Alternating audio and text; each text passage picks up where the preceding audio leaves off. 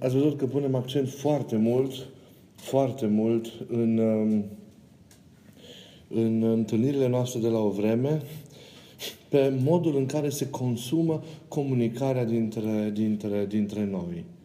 E important să existe acea legătură adevărată, trăită în chip autentic, pentru ca toate legăturile noastre să ajungă la un bun, la un bun final și să nu se rateze pe drum. De aceea, cei care nu ați ascultat, să ascultați școala din duminica trecută, dar să ascultați și școala de duminică din duminica care a trecut acum, dar alte ieri, în care a vorbit despre ipocrizie, care face ravagii în realitățile dintre noi. Pentru că se întâmplă că într-un fel suntem, ați văzut când ne vedem, când ne întâlnim, când suntem unii cu ceilalți, și apoi când plecăm, suntem de nerecunoscut cum ne purtăm câteodată acasă, în familiile noastre, suntem de recunoscut cum ne purtăm la serviciu sau în relațiile dintre noi.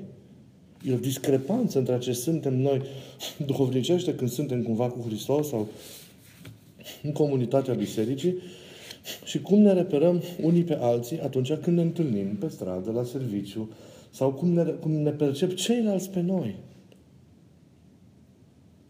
Ei, E o mare problemă asta. E o mare problemă.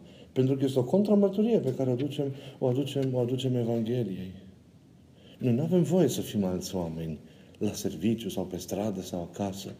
Aceiași oameni care suntem așa cum, când suntem cu Dumnezeu împreună și când trăim și când trăim taina Lui.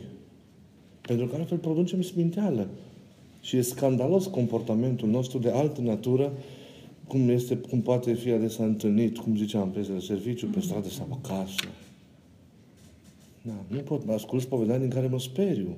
De ce îmi povestește, nu-i cazul vostru, dar în general, soțul sau soția despre cum se poartă celălalt. Sau unul sau altul care ne, ne, ne reperăm unii pe alții într-o situație sau alta, extra, să zicem așa, curtea bisericii. Nu-i normal. Aia însemnează că inima noastră n-a fost tăiată împrejur.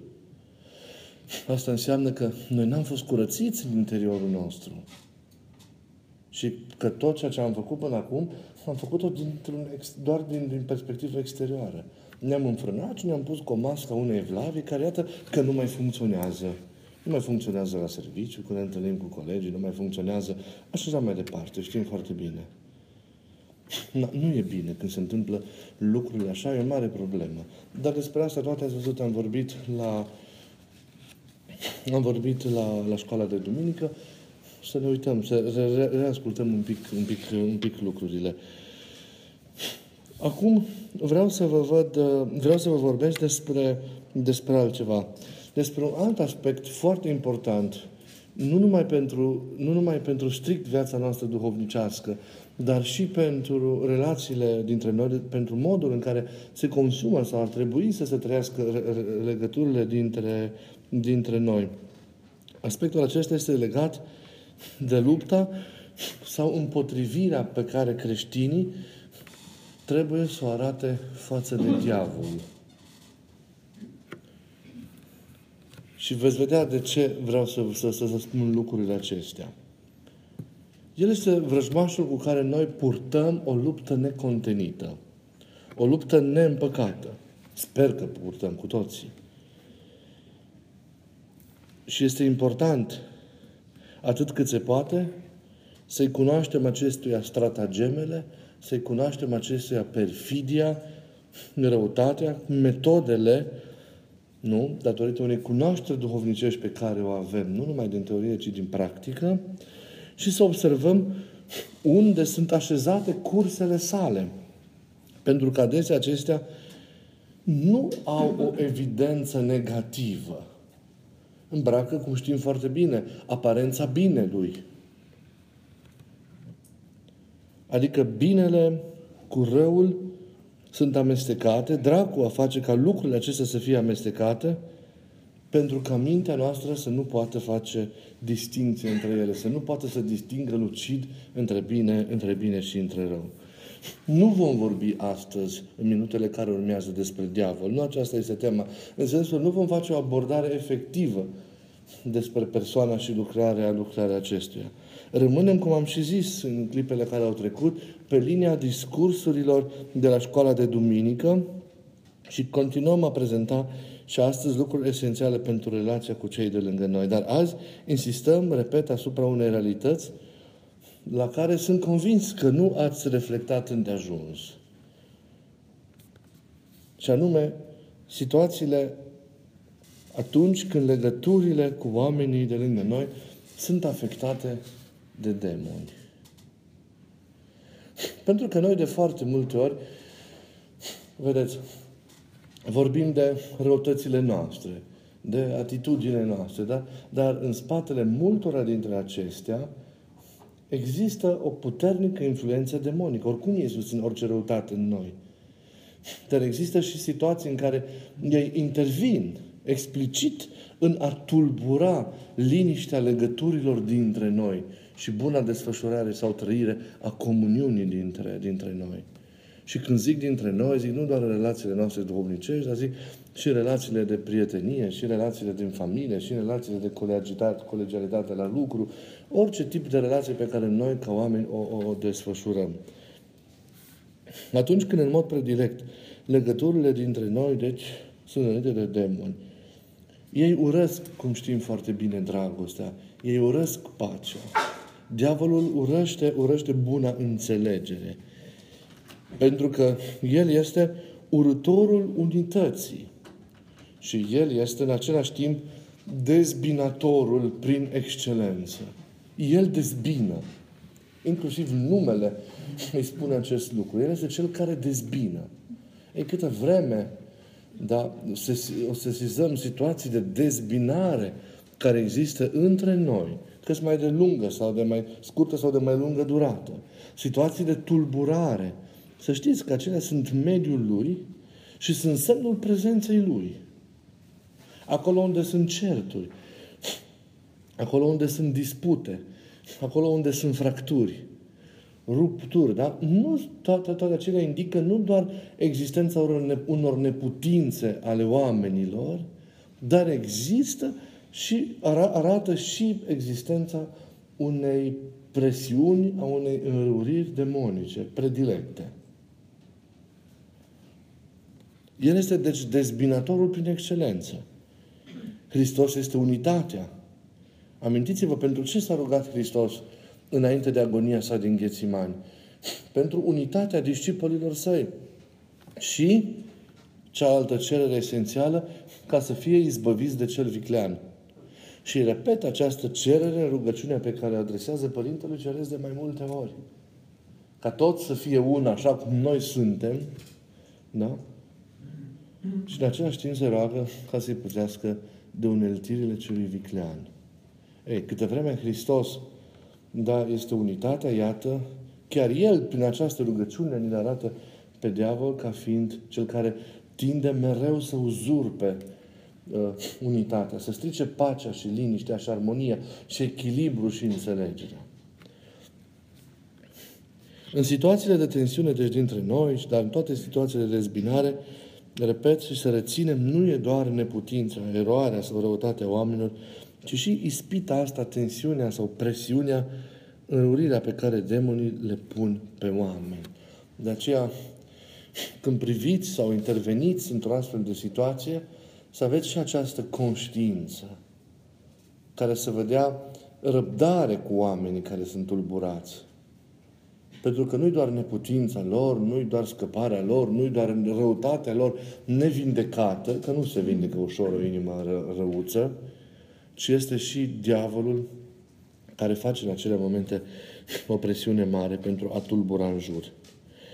Ei, adesea, neatenția spirituală a omului, răutatea sa de care am amintit la adresa celuilalt, sunt ferestrele deschise prin care diavolul intră și complică lucrurile, creând confuzie, tulburând maxim, conducând de multe ori situațiile la exasperare, ducând astfel în chip de nesesizat pentru omul lumesc conflictul până la frângere, la tulburare, la despărțire, la înstrăinare. De aceea, mereu trebuie să distingem, repet, și să reținem între ceea ce este partea omului în astfel de situații și ceea ce este partea diavolului în astfel de situații. Pentru că vom vedea dacă suntem noi așezați duhovnicește, suntem într-un echilibru interior și avem lumina aia a gândului, distingem până unde merge partea omului și de unde începe, începe, începe partea diavolului. Zic asta pentru ca să putem interveni eficient. Părinții în diverse situații de conflict, mai mult decât atât, deci, sau când oamenii greșeau, de fiecare dată ei căutau să-i salveze pe oameni, inclusiv de propria lor judecată, tinzând mereu să dea vina pe diavol. Nu ei îți de vină. Nu el îi de vină că mi-a vorbit așa, că s-a purtat așa cu mine, că a avut atitudinea asta față de mine. Diavolul. Și spun, continuau ei spunând, care sucește și creează confuzie și în mințile celor mai înțelepți oameni. Evident, nu-l, nu-l scuzăm pe om de neputințele și de lipsele lui, dar adesea, de foarte multe ori, fiind pătimaș, pierzându-și uzul rațiunii în momentele respective, el nu este decât o păpușă în mâna păpășarului care este în acele clipe, în acele clipe diavolul. Haideți să vedem însă treptat cum stau, cum stau lucrurile. Uh, și vorbim un pic despre relația cu ghilimele de rigoare dintre oameni și diavol în funcție de stadiile vieților, vieților spirituale. Ei, adesea foarte mulți oameni cred că sunt prinși într-un oarecare conflict cu diavolul. Vin foarte mult și mărturisesc și la spovedanie și vai și câte îi fac și cum se întâmplă și ce lupte au și ce încercări și provocări. Este să știți de cele mai multe ori o mare înșelare. Atâta timp cât nu este înaintat duhovnicește și câtă vreme încă ești în plină luptă cu propriile tale păcate și nu te afli pe trepte mai înalte, mai ridicate ale trăirii în Dumnezeu, e o mare înșelare să crezi că poți beneficia de opoziția sa, adică a diavolului, directă și nemijlocită. Nu te înfruntă El direct. Când tu ești încă în luptă. E o mândrie să crezi, vai, ce lupte am și ce curse am de la diavol și cum vine. El nu-i ca noi. Ei, e o cursă aceasta pentru a-ți distrage atenția de la adevăratele modalități în care El te abordează atunci. Pentru că oricum în atenția Lui tu ești. Și atunci avem așa. În primul rând, când noi suntem în stadiile de început ale vieții duhovnicești, sau în stadiul, în stadiul la cinetatea aceea spirituală a purificării sau a despătimirii, diavolii au o răurire asupra noastră prin păcatele și prin patimile noastre de care încă nu ne-am eliberat. Crezi că dacă ele s-au mai liniștit și ai reușit să oprești mișcarea în cele de afară a lor, crezi că ai scăpat de ele? Ei, ele sunt bine ascunse și izbucnește și peste câțiva ani. Și în plus ai rădăcinile acelor rele adânc înfipte, cum ziceam de multe ori, în pământul inimii, care încă nu-i curățat de plin. Ei, e o nesăbuință să crezi că El vine, că chipurile tu te-ai curățat și te înfruntă. Nu. Îți răscolește în tot trecutul tău, în amintirile tale, îți provoacă să crească rădăcinile acelea. Da? Și te întoarce la păcate, luptă, te, se va împotrivi, se va, se va ridica împotriva ta prin ceea ce ai tu în tine. Prin slăbiciunile tale, prin păcatele tale, prin înclinațiile tale păcătoase de care nu ești încă vindecat. Dacă ești mânios, te va prinde prin, cu mânia ta, mereu. Mereu îți va prinde mânia. Mereu îți va stârni pofta mereu te va aborda și te va conduce prin ale tale. Te lasă un timp, după care te ia. Când crezi că ai biruit, iar îți dă să cazi și așa cum tot cădem, tot cădem, tot aia le, fac, le mărturisim, rezistăm un timp, iară. Ei, până când vom lua mai în serios lupta. Nu? Ca diavolul din pilda din, din viața Sfântului Antonie cel Mare, care dormea pe zidurile cetății. În schimb, erau sumedeme de demoni alertați în jurul peșterii unde se nevoia un pusnic.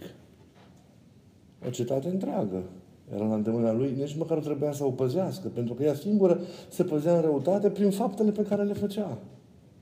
Lupta era acolo, în peșteră, nu în cetate. Așa că nici nu trebuie el direct să ne facă ceva cât noi ne facem rău singuri, tolerând, neeradicând și ne luptând mai mult pentru a vindeca patimile și neputințele din noi. Ele ne conduc, ele ne dărâmă, el doar urmărește și se asigură că lucrurile merg așa, în conformitate cu planurile și cu gândurile lui. Că și el are planurile lui cu noi. Ei, și atunci, asta ne conduc pe noi. De aceea, părinții pun ca început al înălțării duhovnicești etapa aceasta foarte importantă a despătimirii sau a purificării, a purificării omului.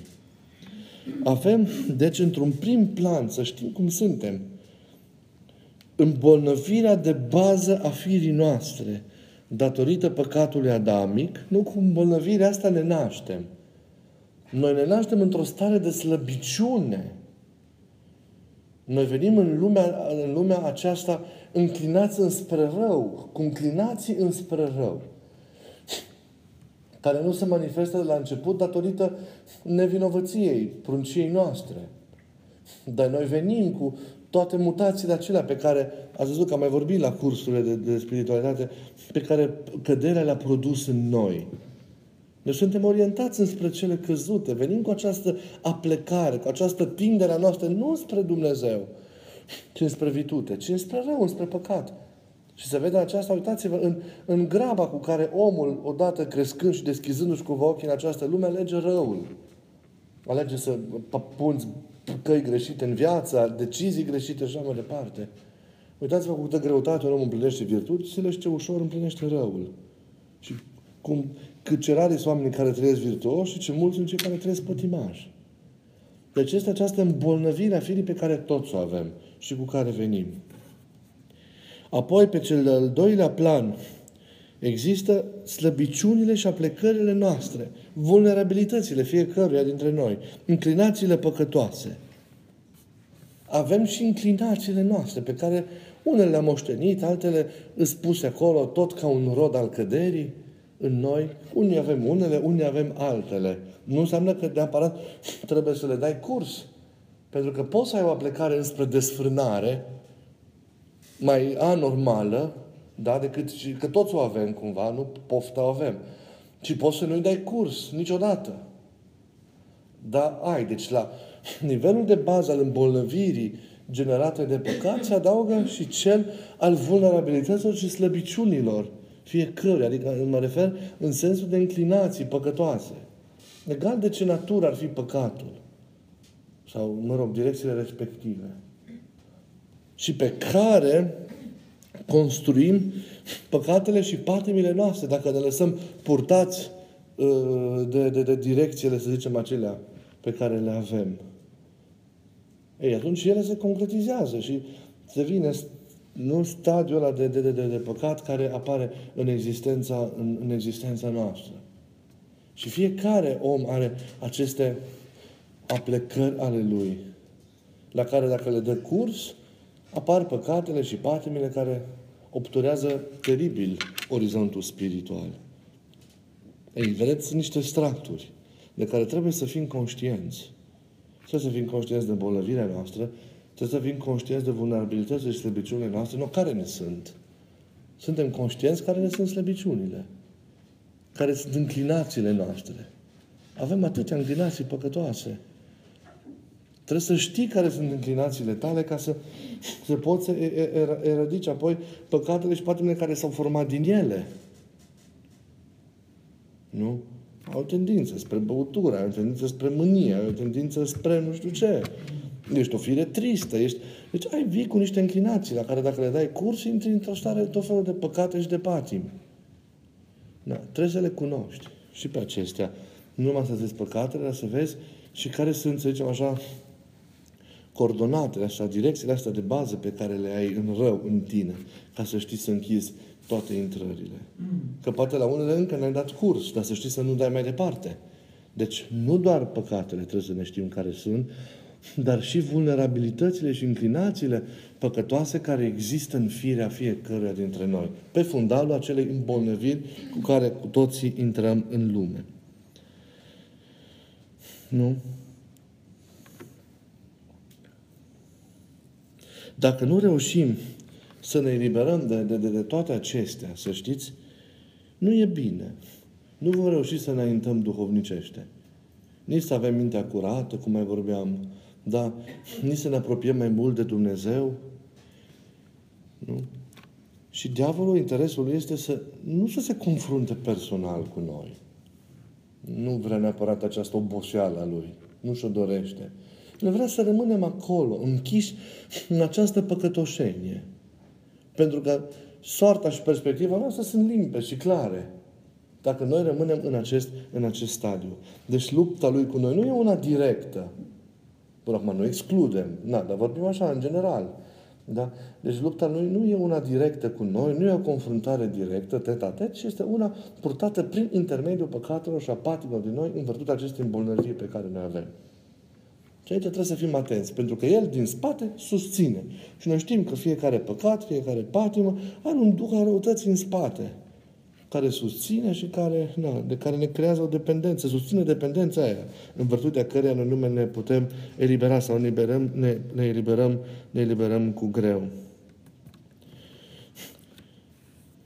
Ei, și atunci ele ne conduc pe noi. Suntem sclavii, sclavii acestora. Sau, cum ziceam, diavolul este cel care ne conduce, ne conduce prin ele. Și să știți că de multe ori chiar și modul greșit în care ne raportăm la situațiile, la situațiile de durere ale vieții, mă refer la boli, la suferințe, da, pot fi o unealtă în mâna diavolului. Deci modul ăsta de raportare greșit și o susținere a dreptului lui în noi. Pentru că de multe ori oamenii nu își poartă suferințele și încercările în Duh adevărat, cu smerenie, în chip înțelegător, împreună cu Hristos.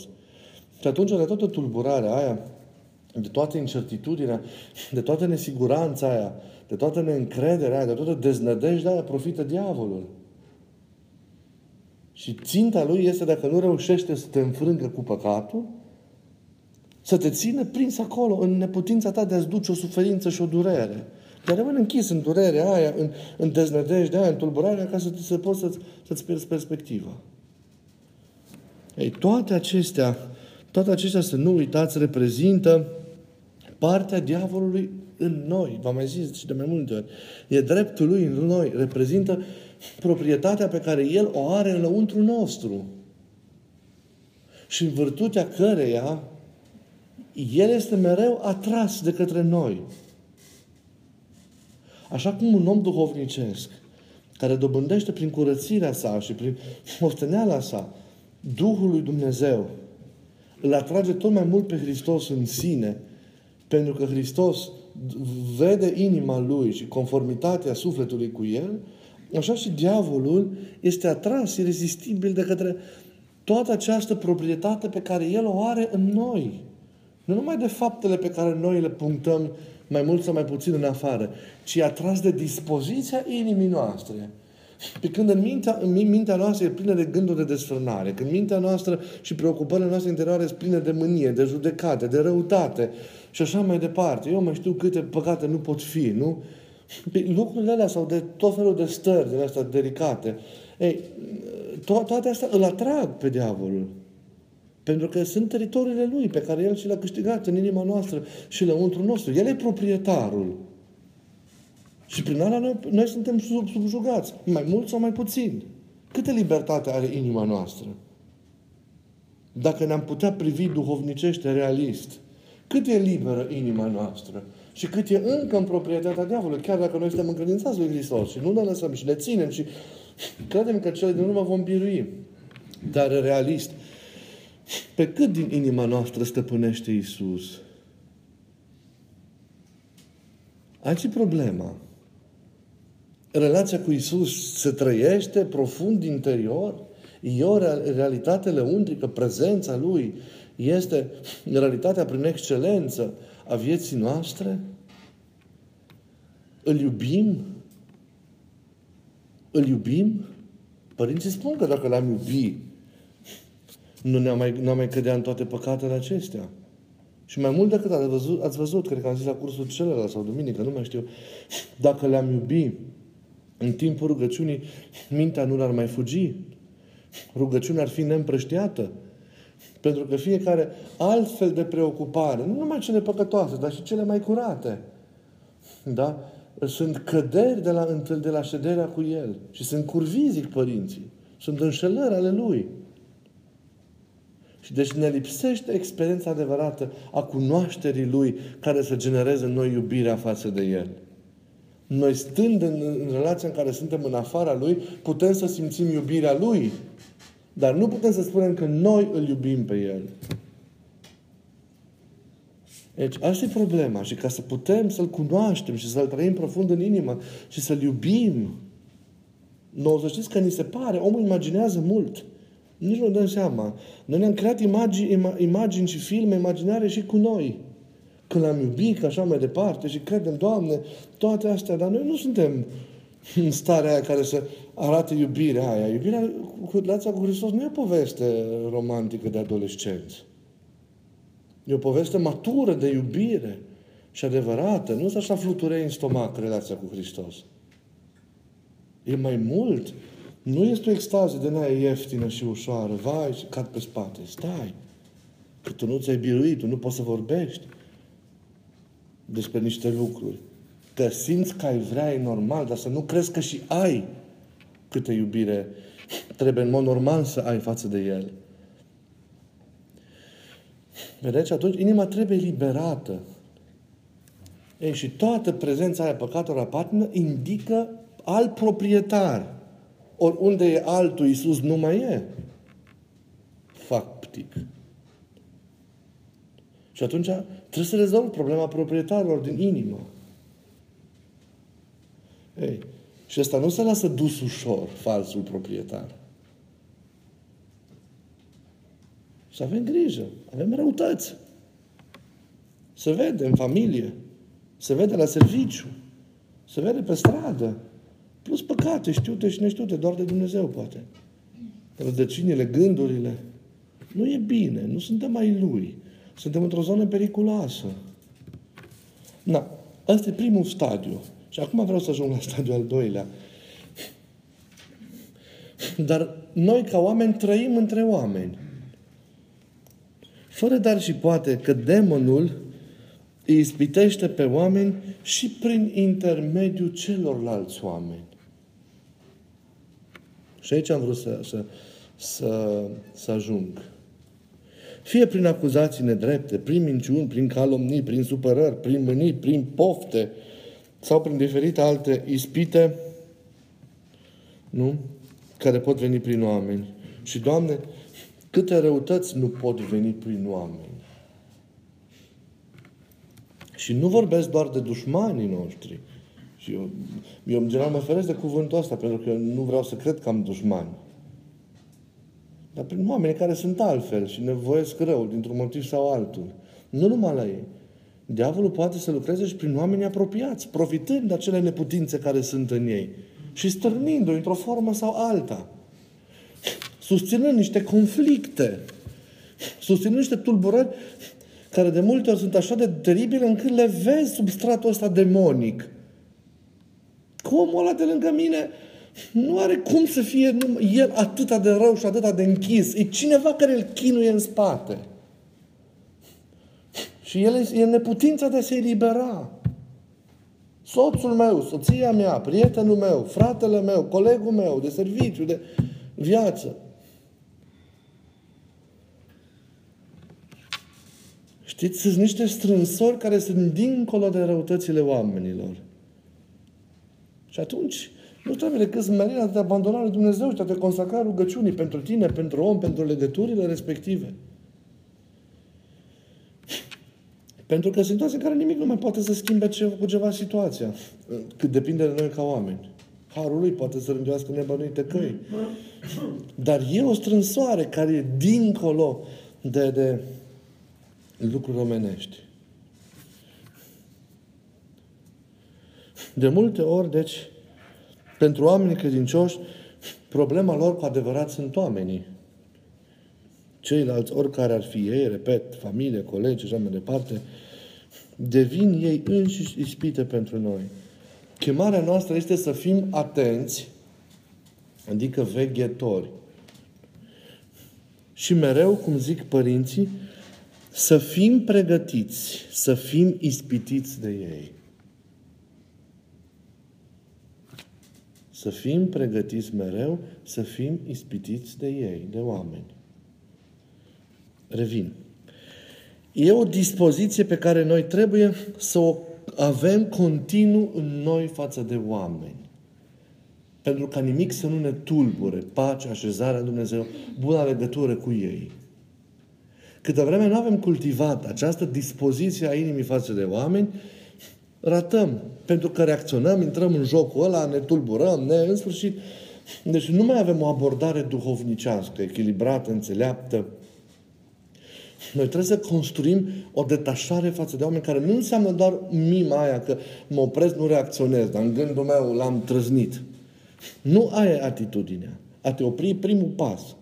El nu, poate, el nu ajunge în impostură dacă tu treci mai departe și ai această luptă de, de corecție interioară, lăuntrică, a minții, a gândurilor, cu, cu, vis-a-vis de persoana, de persoana respectivă. Altfel, nu rămânem netulburați. Dacă mă las în voia vântului, eu nu voi sfârși bine. Trebuie să ne educăm pentru aceasta și să fim mereu pregătiți. Nimic să nu ne ia prin surprindere. Noi nu putem să ne îndepărtăm de oameni. Trăim cu ei, între ei și trebuie să comunicăm, trebuie să clădim, să ducem mai departe legăturile dintre noi duhovnicește, noi în fiecare situație trebuie să rămânem netulburați. Ei, cum rămânem netulburați trăind între oameni? Și eu zic că se poate. Și aceasta este o mare asceză. Mulți zic, nu poți. Trebuie să te retragi din lume ca să nu mai fii tulburat de oameni. Nu. E soluția cea mai simplă. Noi putem să trăim în lume netulburați de oameni.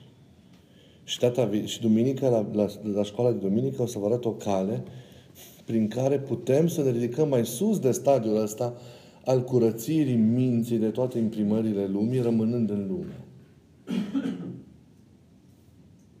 Dar o să vă spun duminică lucrul ăsta. Dar acum vorbim de oameni.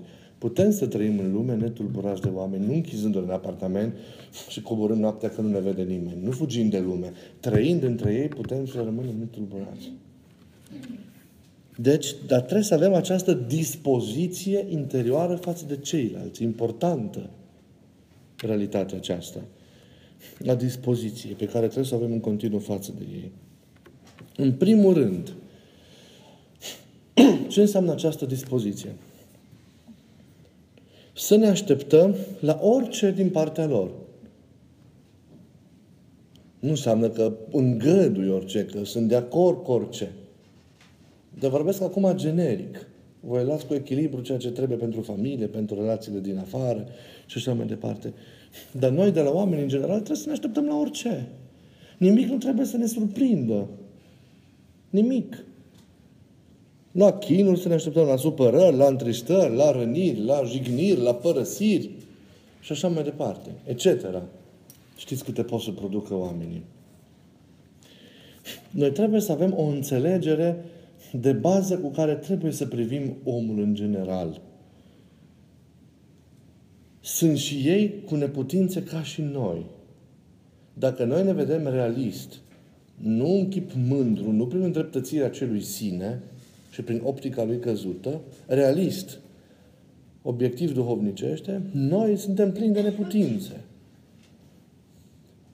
Și noi ne-am bucurat să fim înțeleși în ale noastre de ceilalți. Și în primul rând de Dumnezeu.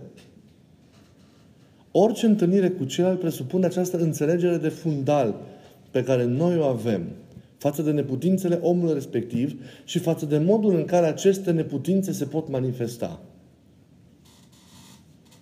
Dacă nu, orice ne apare brusc, ne zice ceva, ne tulburăm, orice auzim, ne tulburăm, reacționăm într-o formă sau alta, de la deznădejde, la ceartă, la scandaluri, la violențe, la în sfârșit.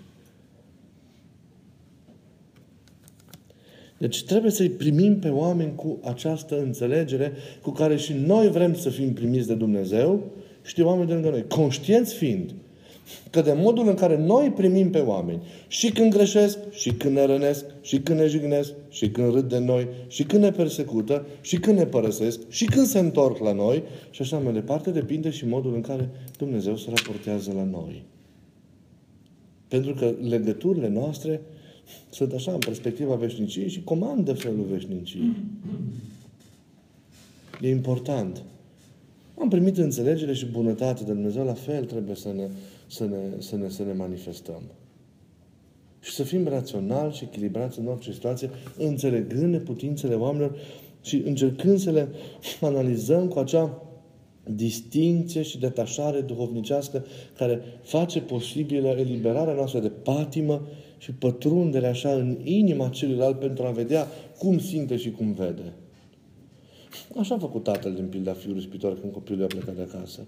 Crezi că n-a discutat cu el să-l convingă? Și tatăl a privit în inima lui. Și a văzut ce era acolo. Și a știut că nu se poate împotrivi, cel puțin pe moment, la ceea ce e acolo. Și l-a lăsat. El respecta libertatea. Sunt și ei neputincioși. Mai cu seamă dacă oamenii nu sunt duhovnicești. Au neputințele lor. Asta e un aspect. Apoi, în al doilea rând, e nevoie ca eu să leapăd orice patimă de la mine. Și în general, dar și în special. Acum, nu ne, ideal ar fi să fim toți nepătimași, dar nu putem să, să pretindem că suntem într-o stare de nepătimire acum și în același timp nu putem să rezolvăm situațiile cu oamenii numai atunci când noi vom ajunge în starea de nepătimire. Și atunci vom înțelege cuvântul acesta în sensul acesta special, să leapă de orice patimă de la mine în contextul respectiv. Dacă e o chestie de poftă să nu mai fie, dacă e de mânie să nu mai fie, da? Deci să nu mă mâniu, să, să nu mă mâni, să mă stăpânesc, să nu reacționez, să privesc cu oarecare detașare bună situația, ca să fiu stăpân pe ea și să o pot gestiona corespunzător. Și în același timp atitudinii mele din afară se corespundă o lucrare interioară care să presupune, să presupune iertarea celuilalt, neținerea de minte a răului pe care îl produce celălalt, mila față de el, compasiunea față de el, înțelegerea față de situația lui. Toate susținute pe rugăciune puternică pentru el. Care încetul cu încetul toate astea vor duce la frângerea inimii pentru el. Când inima ți se frânge pentru omul ăla, oricine ar fi, coleg, colegă, prieten, prieten, frate, soră, soț, soție, copil, nu te mai poți supăra orice ți-ar face. Te superi când nu iubești. Nu ierți când nu iubești. Te răzbuni când urăști, clar nu iubești. Ești indiferent când nu iubești. Judeci când nu iubești. Când te doare, treci peste tot. Așa cum trece și Dumnezeu. Știți? Aici e problema, la atitudinea interioară.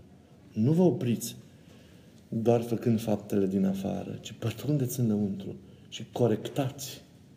Salvați omul înăuntru vostru. E mare lucru că reușim să ne stăpânim în afară, să împlinim prima parte, da? Să nu mâniu, să nu mă stăpânesc, să nu reacționez, să privesc cu așa de situație, să o gestionez cum trebuie, să fiu înțelept așa, să împlinesc faptele pe care știu că Duhul Sfânt le-ar împlini. Dar Aia nu înseamnă că situația se rezolvă. O pui cu adevărat pe drumul rezolvării și ai o certitudine, o siguranță în aceasta, câtă vreme începi înăuntru tău să salvezi omul, iertându-l, nejudecându-l, înțelegându-l. Ce am zis duminică? Sau duminica, cea, duminica cealaltă? Intrați în gândirea Lui, în simțirea Lui, lăsați de la voi, căutați să-L înțelegeți, trăiți istoria Lui, povestea Lui. Trăiți istoria Lui, trăiți povestea Lui. E important. E important, e foarte important. Pentru că altfel, altfel nu e bine. Și altfel nu îndreptăm lucrurile. Doar așa ele se, se, se, se, se, se îndreaptă. Deci să avem această iertare, această înțelegere față de, de om. Când celălalt mă ispitește, el este într-o robie. Când, el, când celălalt îmi provoacă o astfel de suferință, care poate nu se mai termină, nu e doar neputința lui. Revin la ceea ce am zis, e, e și diavolul care îl chinuie. Este condus de diavol. De aceea să ai o atitudine duhovnicească mereu. Și nimeni nu mă poate vătăma atunci, nici diavolul, nici omul în starea în care e, câte vreme eu sunt poziționat corect duhovnicește față de el. Suferi nu înseamnă că nu suferi, dar o duci altfel. Nu înseamnă că nu te doare, dar suporți altfel ai altă atitudine, ai deja atitudinea învingătorului, în ciuda durerii și a suferinței tale și ai liniștea să crezi că omul ăla își revine, omul ăla se recuperează, omul ăla se îndreaptă, pentru că e fratele tău și tu îl iubești la fel. În tine nu s-a întâmplat nimic. Cam așa ar trebui să gândim și să simțim. El e același pentru tine.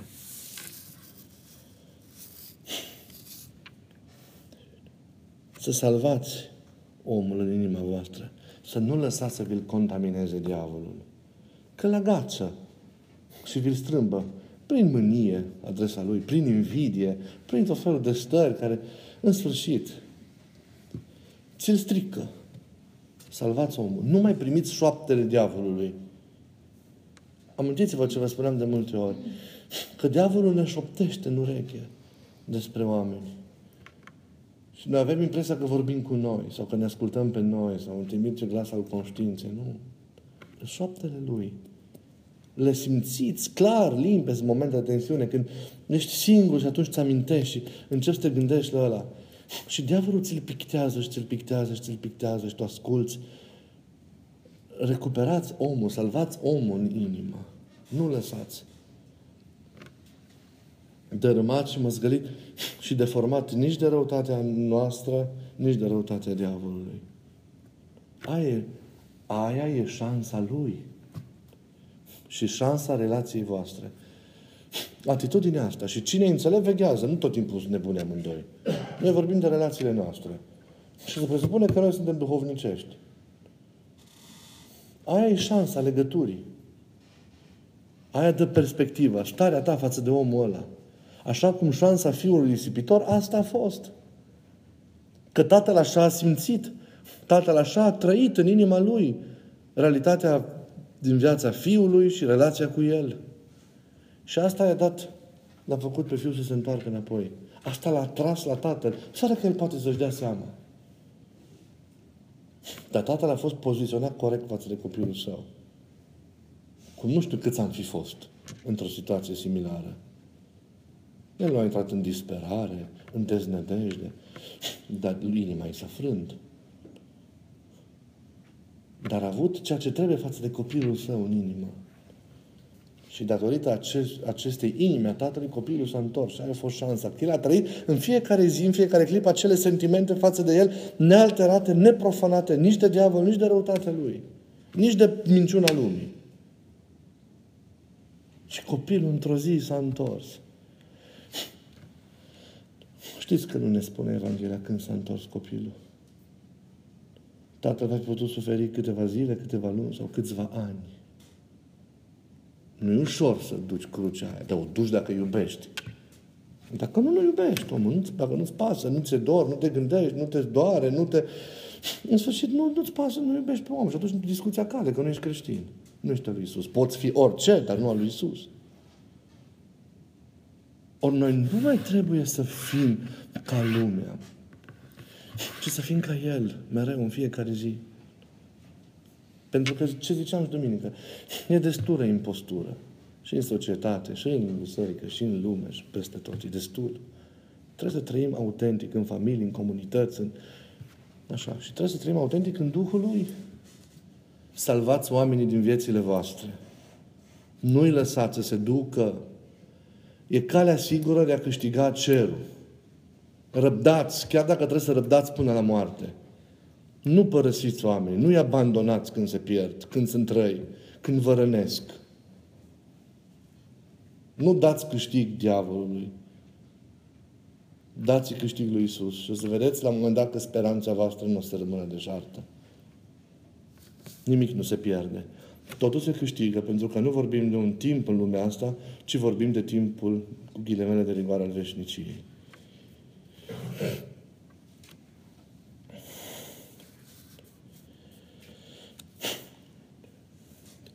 Și apoi vreau să vă mai zic un lucru. Este încă un stadiu al confruntării cu diavolul. În persoană cel rău îl tulbură pe cei care s-au retras din lume și petrec în singurătate pentru Dumnezeu. Când s-au rupt de lume, când și-au scos din inimă patimile și păcatele, când au salvat oamenii în inima lor și nu mai judecă nici oameni, pe oameni, nici lumea în care trăiesc și sunt însingurați, la ăia vine diavolul în persoană. Pentru că e ultima confruntare. El vrea cu orice preț să-i piardă. Și acolo sunt marile lupte. Marile provocări. Din chilii, din... Da, de acolo unde se trăiește așa, că poți să trăiești în munte și în peșteră ca un impostor. Nu oricine s-a retras și mântuiește. Nu oricine e retras trăiește și în voia lui Dumnezeu. Poți să trăiești într-o asceză mincinoasă, într-o asceză falsă, poți să trăiești într-o înșelare toată viața. Și să crezi că faci voia lui Dumnezeu și ești a diavolului. Diavolul face, produce confuzie. E iluzionist, cum îmi place mie să vă mai zic de multe ori. Ei, dar în situațiile alea, la oamenii îmbunătățiți, acolo apare confruntarea dacă e îngăduită de Dumnezeu. El nu face de capul lui. Și nu ne ispitește nicio formă, nici prin stadiile de început, prin necazuri, prin păcate, dar nici mai târziu personal, mai mult decât putem noi să ducem în stadiul în care suntem. E o măsură îngăduită de Dumnezeu pentru verificarea noastră. Și trebuie să răspundem bine, fraților. Nu doar că răspunzând bine câștigăm împărăția. E egoist să, să trăim o viață, să luptăm așa ca să câștigăm împărăția, să dobândesc omoara. Tot sinele. Să luptăm pentru El. Că ne iubește. Că are încredere în noi. Că își pune nădejdea în noi. Când marele pariu cu diavolul care ne vrea să ne piardă, Isus și Dumnezeu își pun, își pun încrederea în noi. Cred în noi. Se bizuie pe noi. Gândiți-vă la Iov. Cu ce îi spune? Satan înfățișându-se lui Dumnezeu. Uite, l-am văzut pe robul tău. L-ai văzut? Îi zice Dumnezeu. L-ai văzut pe Iov al meu. E, e așa care tot ce trebuie, că e dat. Dar lasă-mă să mă ating un pic de el. Să mai văd, să mai vezi dacă e tot așa. Bine, du-te, dar nu te atinge de viața lui. Nu te atinge de... Nu-i lua mai mult decât poate. Nu-i da mai mult. Și eu luat animalele, eu luat tot. Eu, Domnul a dat, Domnul a luat. Bine, mai vreau mai mult. Bine, atinge-te de mai mult. I-a luat copii, i-a luat familia, nu mai a avut pe nimeni, toată, toată starea, toată viața, s-a umplut de rând, de bube, de lepră. Stătea pe un gunoi, în oprobiu întregi comunități. Ce zicea eu în momentele alea? Domnul a dat, Domnul a luat, fie numele Lui binecuvântat, gol am ieșit din pântecele Maicii mele, gol mă întorc, nu trebuie nimic. Până și soția lui, ăsta e Dumnezeul tău, tu și acum îl mai binecuvântezi. Blestă-mă și mori, îi urlă nevasta. Nu. să fie binecuvântat pentru toate. Cum i-a fost inima lui Dumnezeu când Satan a fost înfrânt de răbdarea și de dragostea și de fidelitatea lui Iov? Nu ți ușor să-ți îngropi mulțimea de copii. Să-ți pierzi tot. Lucrurile care noi suntem legați. De ce suntem legați mai mult? Nu de copiii noștri, de familie, de proprietăți, de ce avem, de situația și de viața noastră, de sănătatea noastră, vorba românului. Dacă ai sănătate, le ai pe toate. Nu chiar. Duhovnicește, asta e praf. Să nu ziceți niciodată. Că poți să ai sănătate și să duci în iad cu tot cu sănătate. Poți să ai o boală și să câștigi totul. Cum a fost inima lui Dumnezeu?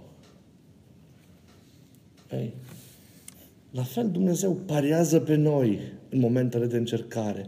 Când vrăjmașul, într-o măsură mai mică sau mai mare în funcție de stadiul nostru. Poate nu neapărat direct, iată, prin necazuri, vedeți, prin încercări, sau prin patimile noastre, că noi încă nu suntem curățiți. Vine și ne ispitește. Când vine o ispită, când te apucă vreo poftă, când te apucă vreo mânie, să știi că mulți ochi te privesc, mai cu seamă atunci. Nu numai de pe pământ, oamenii din jur, dar și din cer. La tine se uită și Dumnezeu, se uită și îngerii. Dar, în același timp, te privește și dracu. E timpul examenului tău, e timpul marilor decizii care îți clădesc veșnicia. Îl facem noi mândri pe Domnul prin modul în care reacționăm, prin modul în care răspundem, prin modul în care ne purtăm, înfrângem ispita, ne rezolvăm situația acasă, la serviciu, în lume. Sau vorbim, ne purtăm, ca și când nici ne auzim. Și venim și facem metani și metani și ne rugăm și dăm și... Sunt zero. Să mă iertați, sunt zero. Pedagogii dovnicești îmi place să cred că Dumnezeu ia aminte la ele. Personal nu cred. Eu nu aș lua aminte la asta. Eu nu aș lua aminte. Nu mă arăți că mă iubești. Mă iubești dacă asculti ce-ți spun. Mă iubești dacă mă împlinești poruncile. Să-L facem mândri pe Dumnezeu în pariul cu Satan. Faceți-l mândru prin modul în care vă trăiți viața în familie. Vă rog! Suntem în vremuri așa tulburi în care e provocată familia și provocată orice comuniune și formă de comunitate adevărată între oameni, nu numai familia. Îți provocate legăturile noastre, îți provocate prieteniile noastre, relațiile noastre colegiale sau oricum ar fi,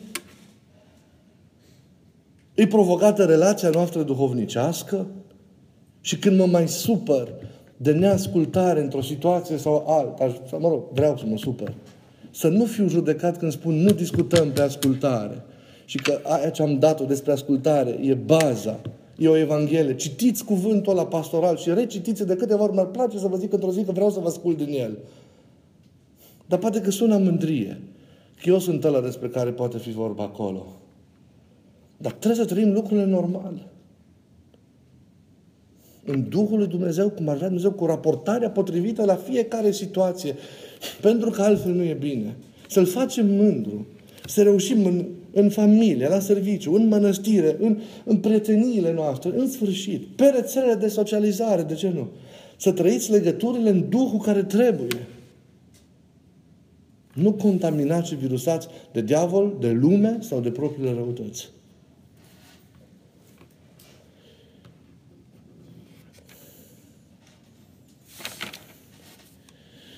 Și avem un mare, și avem un, un mare punct de sprijin uriaș în toată această luptă pentru a-L face mândri pe Domnul. Știți care e?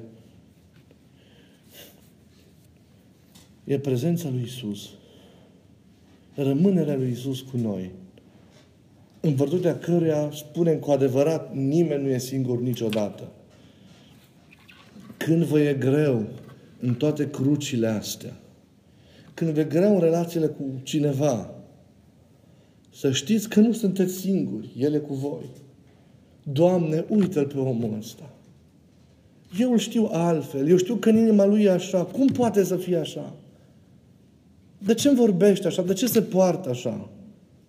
Scuzați-l și în fața Domnului și în fața conștiinței voastre. Nu el e de vină. El nu e așa.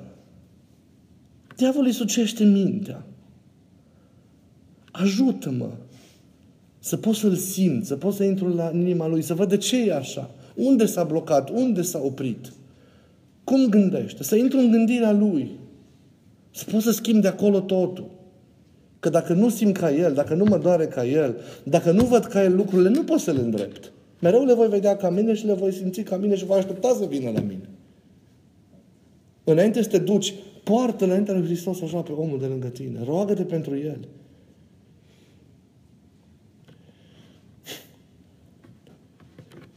Iisus e cu noi. E cu noi. Și modul concret în care vedem că Isus e cu noi e împărtășania. Ne împărtășim în fiecare duminică. Eu vă îndemn să vă spovediți cu regularitate, să vă împărtășiți și vă, vă dau binecuvântarea. Nu cumva de prea multă apropiere de împărtășanie să nu mai prețuiți împărtășania. Și să nu mai înțelegem ce înseamnă. Nu oprirea și îndepărtarea e soluția, ci apropierea responsabilă de împărtășanie și de Hristos e soluția. Ce dar mare că prezența și rămânerea asta lui Hristos e concretizată material în împărtășanie, în care ne putem să-L atingem, pe care o luăm, cu care mâncăm, cu care se, se, se amestecă cu toate celulele alcătuirii noastre și care pătrunde în noi și ne unește cu Domnul. Cine primește această hrană rămâne în Isus și trăiește prin El. Îl primim pe Isus în locul propriului nostru eu. Pentru că toate le vom putea lămuri așa și vom putea câștiga câte vreme clar ne le pădăm de noi. Dracul susține eul din noi. De multe ori, ca să nu vedem noi că El e, că dracul e proprietarul pe mult din ce avem noi în inimă, știi, îl face proprietar pe eu. Și atunci avem că e nostru. Păcatul ăla îmi place, mult da? Am păcătuit, dar nu-mi pare rău.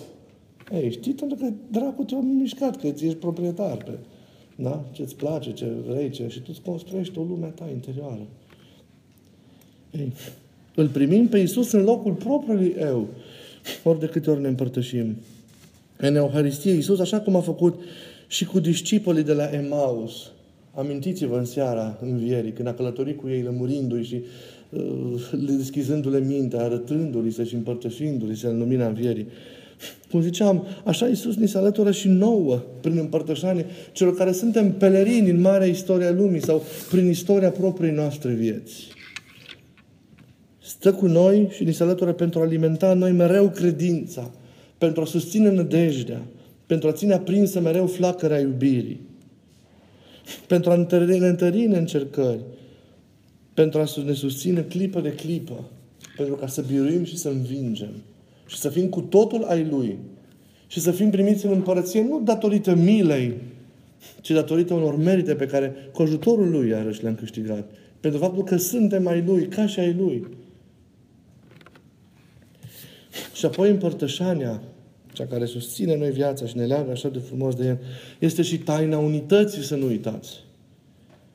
Ea ne amintește că nu suntem indivizi, ci persoane care comunicând între ele formează un singur trup.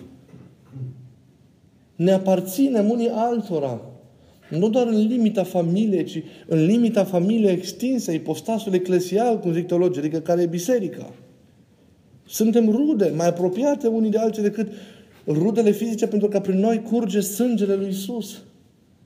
A te împărtăși din potir înseamnă nu numai întărirea în unitatea cu Domnul, dar înseamnă și întărirea în unitatea cu ceilalți. Și în toate aceste lupte nu suntem singuri pentru că le avem odată pe Domnul, dar avem și pe ceilalți. De aceea, în virtutea acestei consangvinități cu Domnul și unii cu alții, noi trebuie să fim solidari în încercările noastre și în luptele noastre. Pentru că împreună formăm un trup și să avem această conștiință. După cum poporul în pustiu strângea mana căzută, da, evrei, în timpul călătoriei din Egipt spre Canaan, și o împărțea în familie, tot la fel Iisus, pâinea vieții, ne cheamă mereu pentru a-L primi împreună și pentru a-L împărtăși între noi. Euharistia nu e o taină pentru mine, ci e taina celor mulți care împreună formează un trup. E taina familiei în toate variantele ei. Cine o primește nu poate decât să fie făcător de unitate. această pâine să ne învindece de ambiția de a, de a fi mai presus decât alții, de închidere egoistă în noi înșine, de slujirea asta idolatră a sinelui, de alimentarea neînțelegerilor care există, să ne întărească în bucuria de, de a ne avea și de a ne iubi unii pe alții, fără rivalități, fără invidii și fără bârfele care ne fac atât de mult rău. Taina aceasta să susțină în noi lupta pentru recuperarea celuilalt și biruința pe care trebuie să o dăm și diavolului și Duhului Lumii pentru a trăi cu adevărat în Dumnezeu, pentru a avea veșnicia. Iată provocarea care o avem, continuare de a asuma lumea și de a lupta pentru a câștiga lumea, ca unii care suntem și trăim în lume, și aveți datoria asta în familie, în serviciu și așa mai departe, Azi v-am adăugat să aveți grijă că toate conflictele sunt și ispita diavolului de cele mai multe ori. Da? Să luați cont că nu luptați numai contra diavolului, luptăm. Contra omului nu luptăm, nu avem voie să luptăm. Și iată la pol, polul celălalt împărtășania. Și ajutorul concret pe care îl avem și pe care îl primim dacă știm cum să ne raportăm și cum să o primim. Eu mă rog ca Duhul Sfânt să ne dea tuturor ajutorul, asistența, întărirea de care avem nevoie ca să putem, să putem birui. Așa să ne ajute Dumnezeu pe toți. Că atunci când vă veți întâlni cu El, nu o să mai fiu eu să vă spun.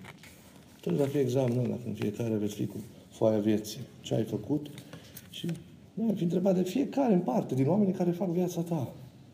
Acum, oamenii cu care interacționezi, ăștia Nu cei din alte țări, ăștia de aici să ne ajute Dumnezeu să avem răspuns bun și să rămânem împreună o turmă.